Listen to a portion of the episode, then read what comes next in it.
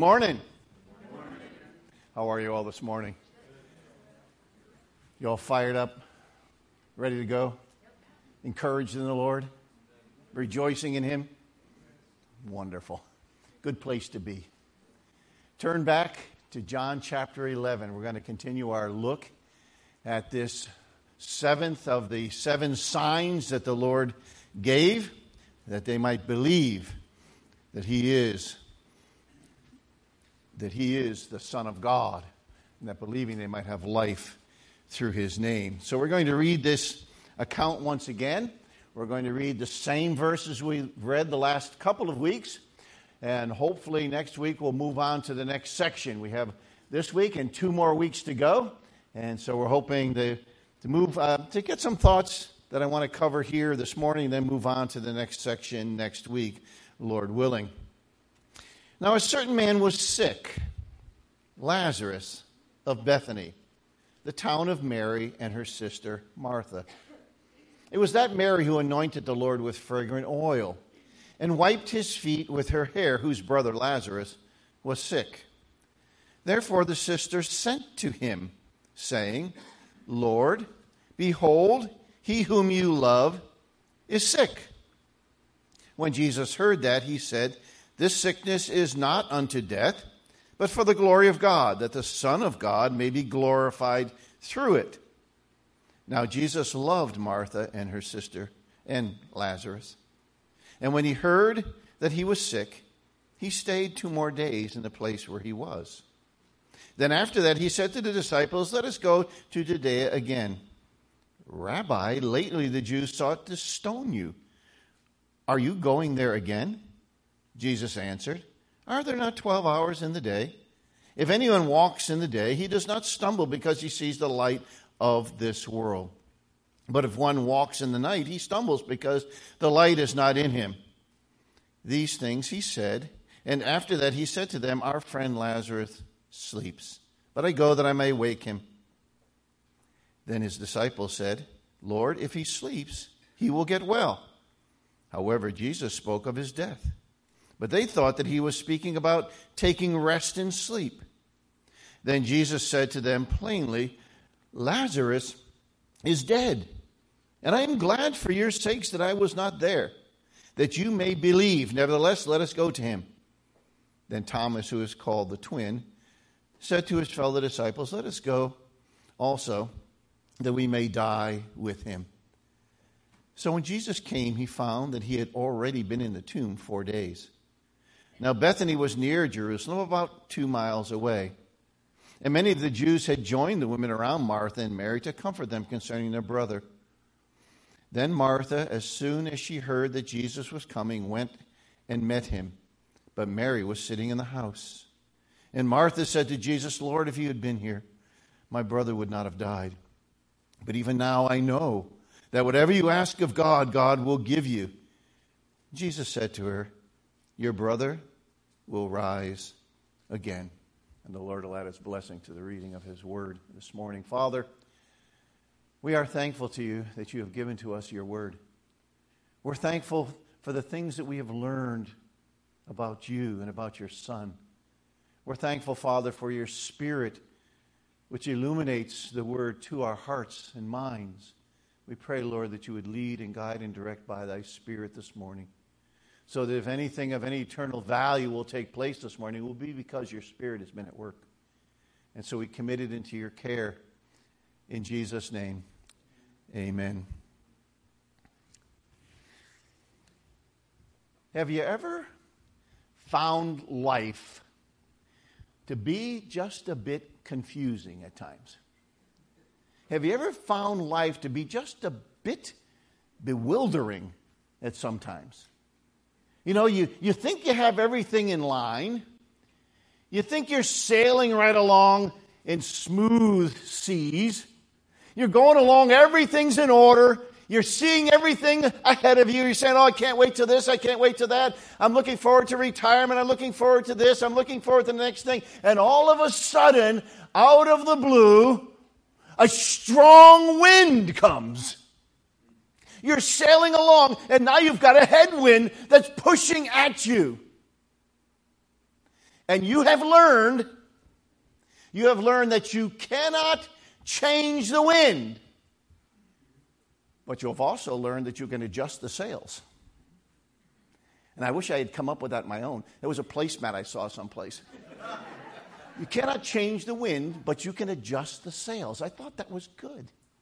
Because it really speaks of what we as believers in the Lord Jesus Christ are doing continuously in our life.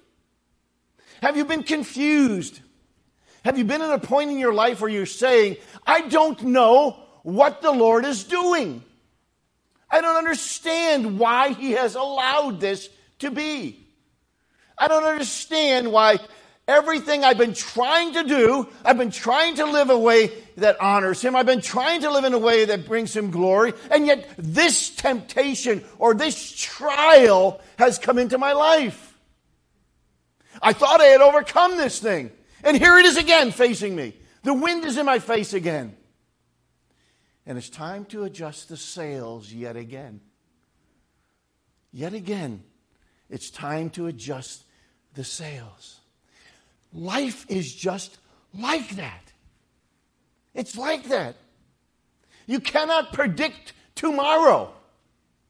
You think you have everything in line. You think you know what tomorrow is going to be, but you cannot with absolute certainty know what tomorrow will bring. And the Lord, from time to time, has been our theme as we've been working through this portion.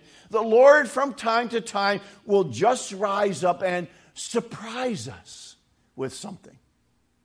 And sometimes the surprises are not things that we really want to be surprised with. But nevertheless, there they are.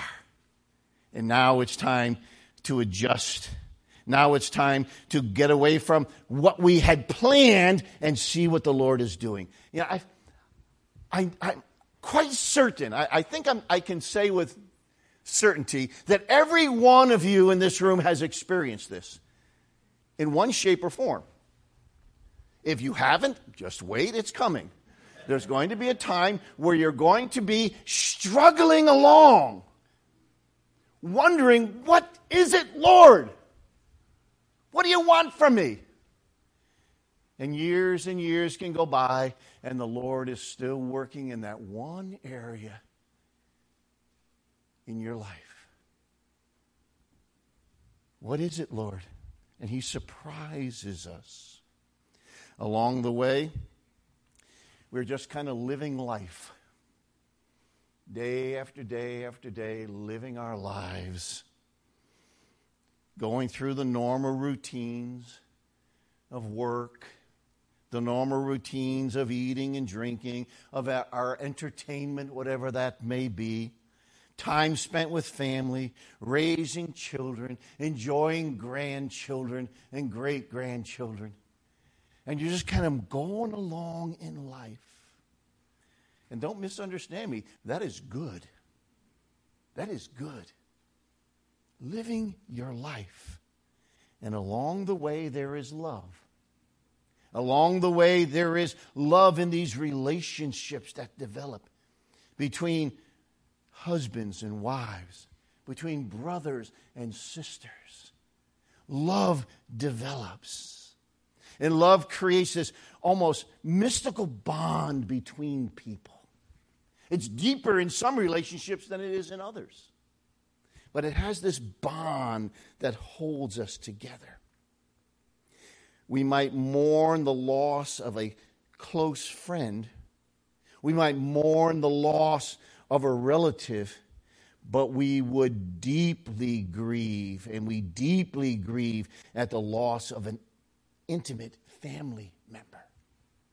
It's different. And we know it's different. And some of us have experienced that. We can try and put a good Christian face on it, but inside the loss can be great, and the grief can be lasting. Changing from time to time, but lasting.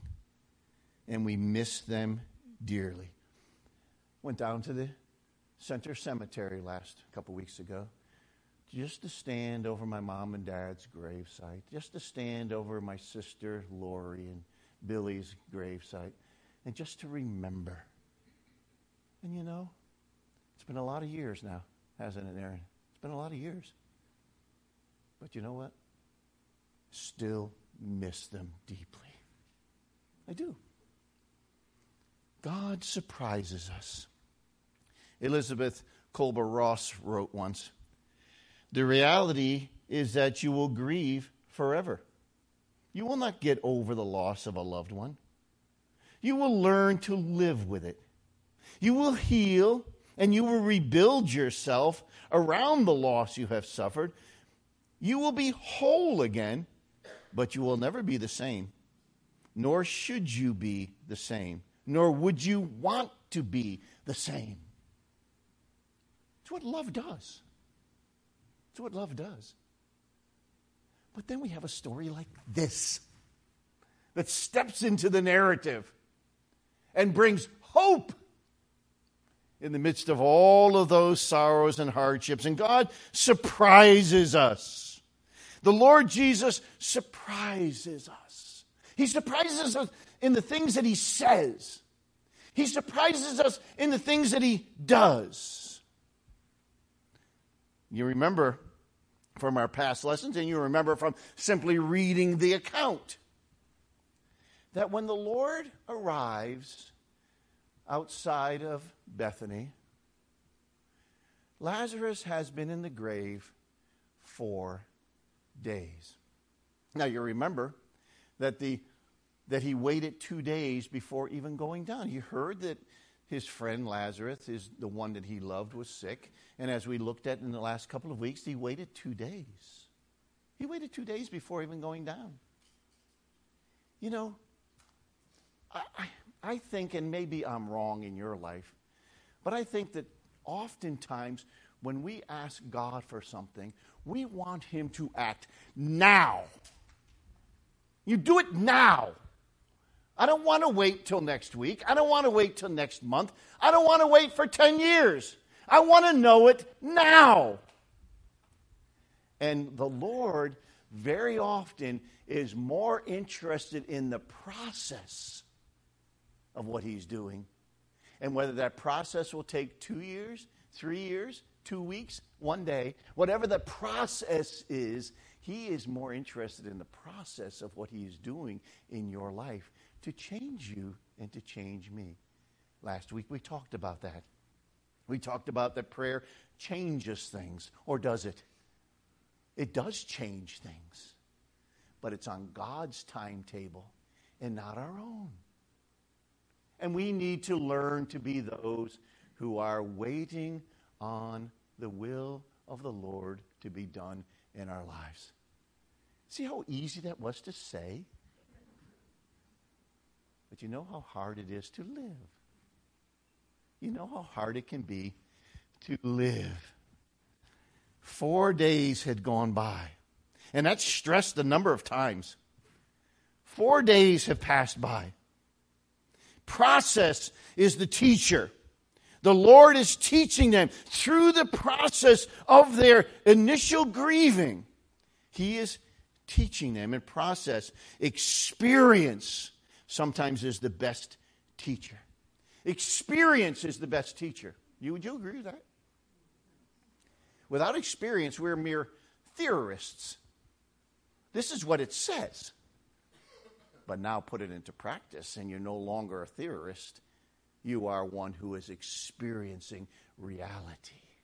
And the Lord will not have you be a theorist.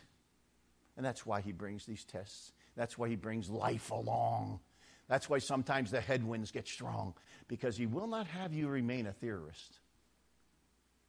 He wants you to live by what you believe. He wants you to act and live by what you believe. It's kind of like I thought of this illustration, whether it fits or not, you can be the judge.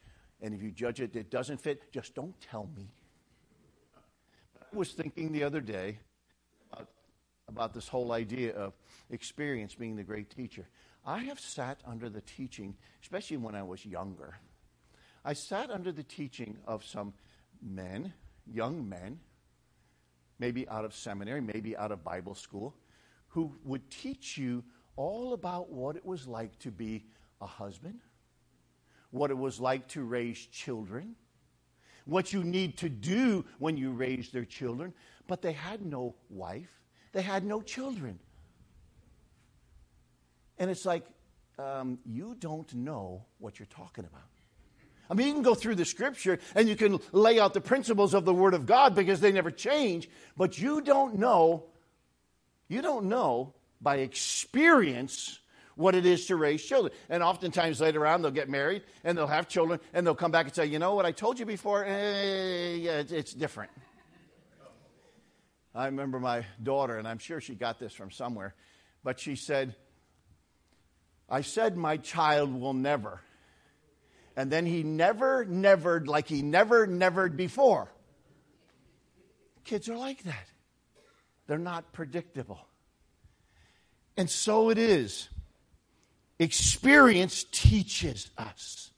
And he wanted to teach these sisters. He wanted to teach the people who were around. For when he prayed, it was for them to hear.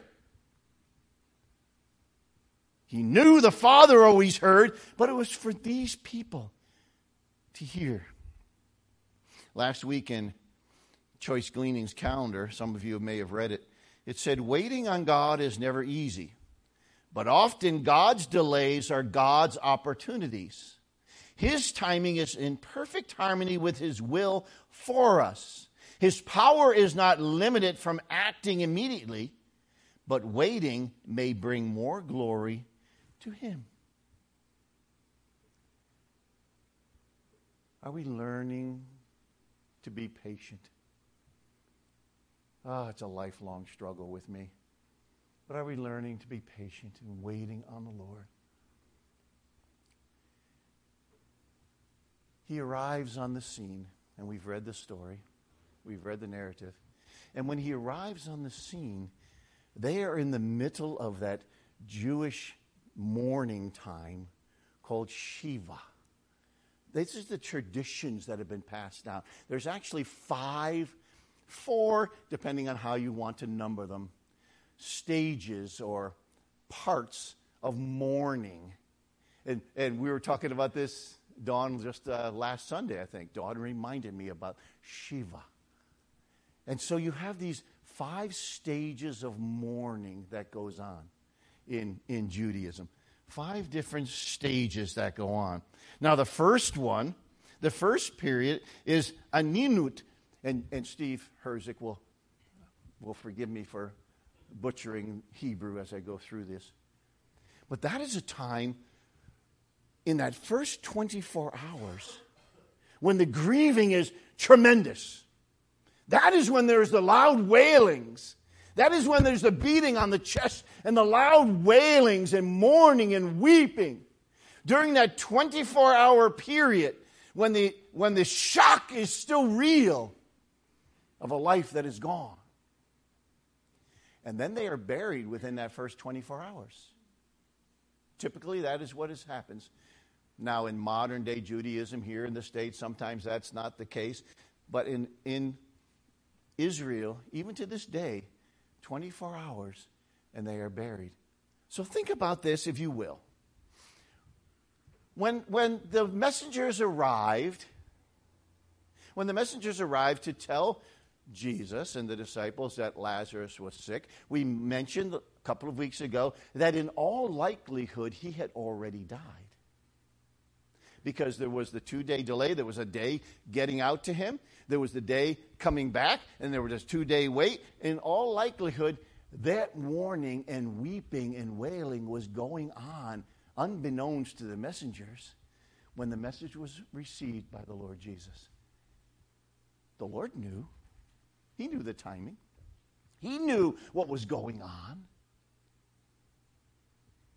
And he hears that Lazarus is sick. And he knows that Lazarus has died or will die shortly thereafter. And he waits those two days. Now, Shiva, the second stage of this mourning process, goes on for seven days. Seven days of Shiva. And that first three days, This is where the breakdown comes whether you see three, whether you see four or five. Shiva, the first three days, are a time where the women and the family stay inside their home. They stay inside their home for the whole first seven days, where they stay inside their home after the body has been buried and they mourn. Those first three days are more private mourning and weeping among the family. They're sitting on low stools almost to the ground. They're covered their mirrors so they can't see a reflection of themselves. So that their thinking would not be of themselves or things going on around them, but would be concentrating on the one that they have lost. And Mary and Martha, and, and a point to be made is during this time, you did not leave the house. You did not go out in tradition. Mary and Martha were staying in a house that was Lazarus' house. We don't know what happened to. We don't know if Mary and Martha were married. We don't have any way of knowing that. We don't know if now, because Lazarus was dead, what their condition was going to be in Jewish law. But we know that they, in Shiva, would be staying in the house. The fourth day comes along. And now Jesus goes down and he finds that Lazarus has been in the tomb four days. The second part of that Shiva has begun. And in that second part of Shiva, they begin to open the door, they unlock the door of their home. And visitors can come in now to see the grieving ones, all sitting low on the ground. The, the door is open, and they come in quietly. No one knocks, no one rings the doorbell, if they had doorbells, or rang a bell. They come in silently. Some bring some food, some bring some things like you might see even today here. And they would come in and just try to comfort and mourn. For the next four days, they would do this. Martha hears the Lord has come. And these two women are in their house, and according to tradition, they are to remain there in that house during this time of Shiva. Martha hears that the Lord Jesus has come, and she gets up and leaves. You know, and anyone saw her leaving, it was probably like, Where, where's Martha going? And, but they stay with Mary because Mary's still there and they stay with Mary, but Martha leaves. And she goes out. And we'll, we'll come back to that in a moment. So then you have those seven days of, of Shiva. And then you go to the next period of mourning, which is for 30 days. Now, all of this is cumulative. So seven days goes into the 30 days. And so you now have 30 days of mourning. They had ripped their, they had torn their garments on the first day. And now they were going to still wear those torn garments, but they were going to be reintroduced back into society. They would start doing normal things again. They would get out and visit again. They would get out and see people, but they would still remain in this mourning state for 30 days. The last stage, or the fifth stage, or fourth, depending on how you want to number them, is 12 months. At the end of 12 months, things have returned to normal. At the end of 12 months, they are no longer to grieve. At the end of 12 months, they are to gather, go back to the grave, gather the bones of their dead loved one. Gather the bones together. Sometimes they would put them in an ossuary box. Sometimes they would just go to where the bones are deposited and lay the bones down. And that was the end of their mourning. The Lord enters in at the fourth day the fourth day. Mary, Martha comes out to see him. Lord, Lord, if you had been here, if you had come when we summoned you, my brother would not have died. My brother would not have died. But I know that whatever you ask of God, He will do. Whatever you ask of God, He will do. Lord, if you had been here, my brother would not have died. And Jesus says to her, Your brother will rise again. Did you see what the Lord Jesus said to the disciples back? Know, we're backtracking just a little bit, but it fits into this whole narrative. Did you see what he said to his disciples? He said, after he told them our, our, our friend Lazarus sleeps, but I go that I may awake him. And they misunderstand him as they often do, and as we often do. You know, sometimes we criticize the disciples for misunderstanding the statements of the Lord, and sometimes we make the same mistakes. Misinterpret verses to mean something they don't mean at all. But the Lord comes, he, he says to them, he says to them plainly, Lazarus is dead. Now, here's the first surprise. And then he says to them, And I'm glad. I'm rejoicing. You know, that must have taken them back a little bit, you know? You know, Lazarus is dead. Oh, man, I'm sorry, Lord. He's, he's, yeah. I'm rejoicing. I'm glad for your sake that he's dead because you're going to see the glory of God. You're going to see the glory of God demonstrated. You're fearful of going back to the city because you're afraid I'm going to get stoned again and you're going to lose your lives with me. But you're going to see the glory of God demonstrated. You know, I wonder. Sometimes we are the same way. You know, the Lord, the Lord has given us. You know, the, the statement that the Lord makes. He makes that statement again. Uh, uh, please forgive me if I forget, but I think it's in chapter 7 where he talks to them again about there's 12 hours in the day. You have 12 hours in the day. And while there's still light, you should work because then the other 12 hours they divide it in half. There's darkness and people aren't working in the dark, which was typical in those days. He says you have 12 hours of light. Do what you can do in those 12 hours. And I think the principle for us is this the principle for us is this My brothers and sisters, you have this much life. This is your lifespan. You're somewhere in here in this lifespan. But this is all you got before you go home to be with the Lord as a believer. What are you doing in the light with the time that you've been given? The time is passing quick. Some of us know that more than others in this room. Time is passing quick. And you don't get it back. You have 12 hours of daylight. Walk while it is still light. Walk in faith. Walk in belief. Walk in obedience. While you still are walking in the light because the darkness is coming. the time is ending, and it's going to come quick. Quicker than we think it's going to come upon us. Walk in the light. But I am glad for your sakes that I was not there, that you may believe.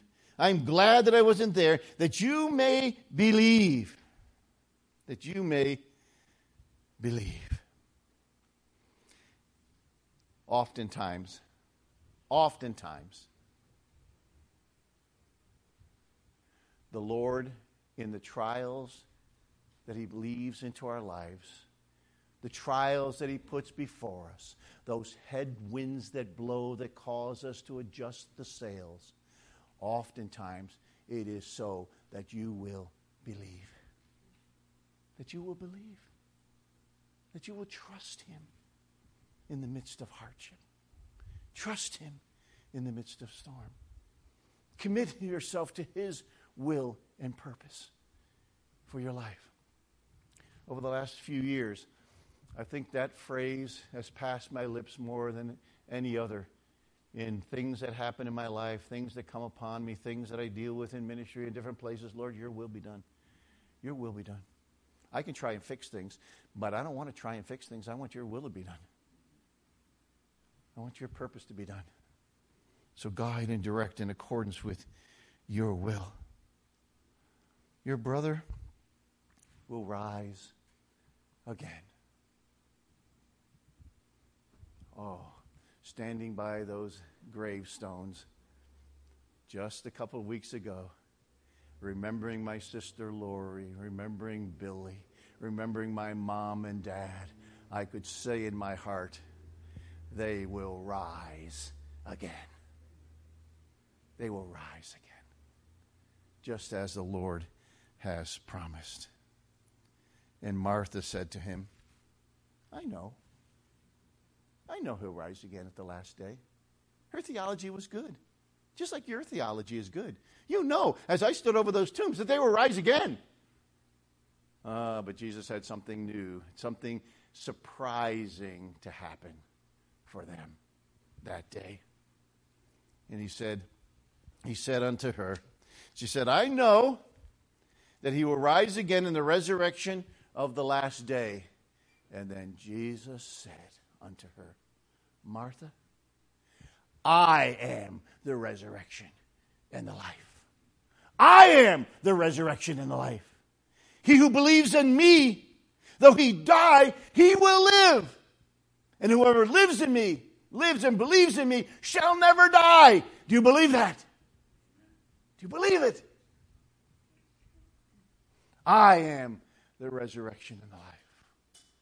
All resurrection is because of me. All life is because of me. In me resides resurrection. In me resides life. All of it is in me. I am the resurrection.